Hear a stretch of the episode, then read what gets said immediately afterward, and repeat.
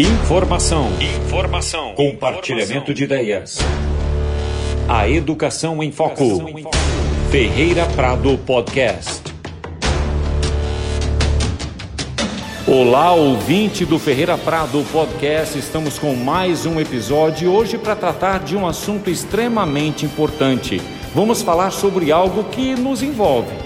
Está na nossa cozinha, está no nosso veículo, está envolvendo os alimentos. Plástico. Qual é a presença dele em nossa vida? Qual é o tempo de degradação? Ele pode nos afetar em termos de saúde? Para esse episódio, nós vamos contar com a participação da professora Rejane Rabatoni Áquila. Olá, professora, bem-vinda ao podcast. Olá, professor. É um prazer estar aqui novamente.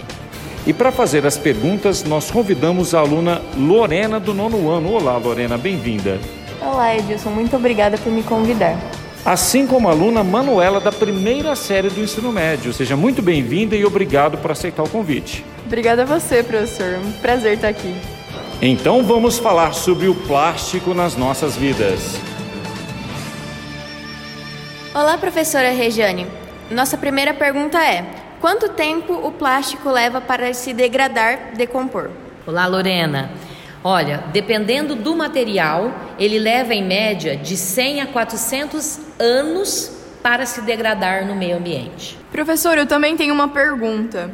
É, por que o plástico demora tanto tempo assim? O plástico ele é um material relativamente novo, o que dificulta a ação de bactérias decompositoras. Além disso, cada uma de suas moléculas possui centenas de átomos, principalmente carbono e hidrogênio, que possuem ligações químicas estáveis, e isso dificulta muito a quebra desse material para a decomposição. Mas existem plásticos biodegradáveis? Ótima pergunta, Lorena. Sim, hoje em dia nós temos plásticos que são produzidos a partir de fontes renováveis, que podem sofrer biodegradação, permanecendo menos tempo no, no meio ambiente, e eles são feitos a partir de amido, celulose, entre outros. Então, é, seguindo essa linha de raciocínio, o plástico pode ser reciclado? Sim, o plástico pode, pode e deve ser reciclado, mas infelizmente no Brasil o índice de reciclagem ainda é muito baixo. Um copo plástico, por exemplo, menos de 2% dos copos jogados no lixo são reciclados. Para se ter uma ideia, aqui no Brasil, 78,3 milhões de toneladas de resíduos sólidos produzidos e desses resíduos, 13 milhões e meio são plásticos. E é verdade que o plástico pode poluir o ar? Realmente, a gente sempre imagina que o plástico só vai poluir a terra ou a água, mas o ar também pode ser poluído através da queima desses materiais, que muitas vezes a população que não gosta de recolher o lixo ou acondicioná-lo em lugares adequados, eles resolvem colocar fogo. E aí, ao ser, ser queimado, ele emite toxinas que são nocivas à nossa saúde e prejudicam o sistema respiratório. Então, por que o plástico não é considerado uma escolha sustentável? O plástico não é considerado uma escolha sustentável porque, apesar dele demorar anos para ser degradado, ele é jogado no meio ambiente em questão de segundos. Por exemplo, um copo plástico. Quanto tempo você pega e usa ele? Um segundo, pega o copo, enche de água, bebe e já joga no lixo. Então ele demora anos para ser degradado, mas você em questão de segundos consegue jogar um monte fora. O plástico é prejudicial à nossa saúde? Sim, o plástico é muito prejudicial à nossa saúde se levarmos em conta que algumas substâncias usadas na sua fabricação podem causar muitos problemas quando isso é feito de maneira inadequada ou quando a gente usa demais materiais plásticos. O copo plástico, por exemplo, o canudinho, né? O copo plástico ele libera uma substância, a maioria deles, apesar da gente ver escrito que não contém, todos contêm uma substância chamada bisfenol A. E o canudinho contém uma substância chamada estireno. Essas substâncias já foi comprovado cientificamente que são altamente cancerígenas. E o estireno ainda tem mais um problema. Ele pode causar infertilidade em alguns casos. Caramba! Então, é verdade que os plásticos podem matar os animais é, e principalmente os animais marinhos? Com certeza. Mais de um milhão e meio de animais marinhos morrem todos os anos por ingestão de plástico. Eles não conseguem distinguir nem diferenciar o que é plástico do que é alimento.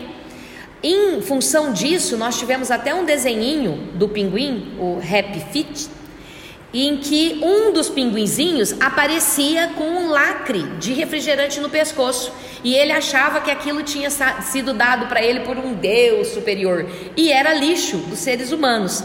Então, uma pesquisa afirma que até 2050, 99% das aves marinhas terão plástico dentro do estômago e atualmente mais de 30% dos peixes destinados ao consumo humano já ingeriram plástico. Falando em água, e quanto a ela, o que pode acontecer com os plásticos lançados nela? Essa é uma excelente pergunta, Lorena. Na água, ao longo do tempo, esses plásticos podem se transformar em microplásticos, que são pequenos resíduos que vêm dos mais variados e diversos tipos, como garrafa PET, embalagem de alimento, sacola de supermercado e isopor. Nossa, então se eles são tão presentes no, no, nosso, no nosso dia a dia, qual o perigo dos microplásticos é, para os seres humanos? Nós tivemos uma pesquisa realizada agora em março de 2022, realizada na Holanda, e foi encontrado microplástico na corrente sanguínea dos seres humanos, o que é muito preocupante.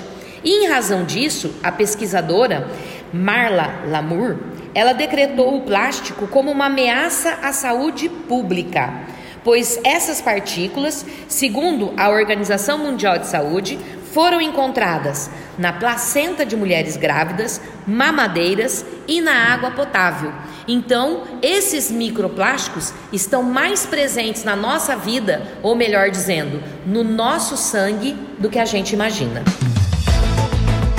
No Ferreira Prado podcast de hoje, desse episódio, falamos sobre o plástico, como ele está presente em nossa vida, como ele pode ser prejudicial. É importante lembrar que o tópico foi trazido através de um texto na apostila de língua inglesa do nono ano. Nono ano havia discutido, nós já havíamos feito alguma atividade relacionada a isso, inclusive uma videoprodução e então resolvemos nos aprofundar e para isso nós contamos com a presença, a participação da professora Regiane, que nós agradecemos muito nesses instantes. Muito obrigado, professora. Eu que agradeço, professora. É sempre bom a gente estar divulgando, né, e disseminando esses conhecimentos principalmente porque eles fazem parte e influenciam muito a nossa vida. Agradecemos também a nossa aluna Manu da primeira série do ensino médio. Muito obrigado mais uma vez por aceitar o convite e parabéns pelo desempenho. Que isso, professor. Obrigado. É um prazer sempre estar aqui com vocês e é muito bom que todo mundo fique sabendo disso. Agradecemos também mais uma vez a Lorena do nono ano. Lorena, muito obrigado. Parabéns pela participação. Esperamos contar sempre com você e com os outros alunos no nosso podcast. Muito obrigada. Pode sempre contar comigo comigo aqui. É um prazer fazer parte desse podcast mais uma vez. Ferreira Prado Podcast é a informação, a discussão, é a educação em foco. Informação, informação, compartilhamento de ideias. A educação em foco. Ferreira Prado Podcast.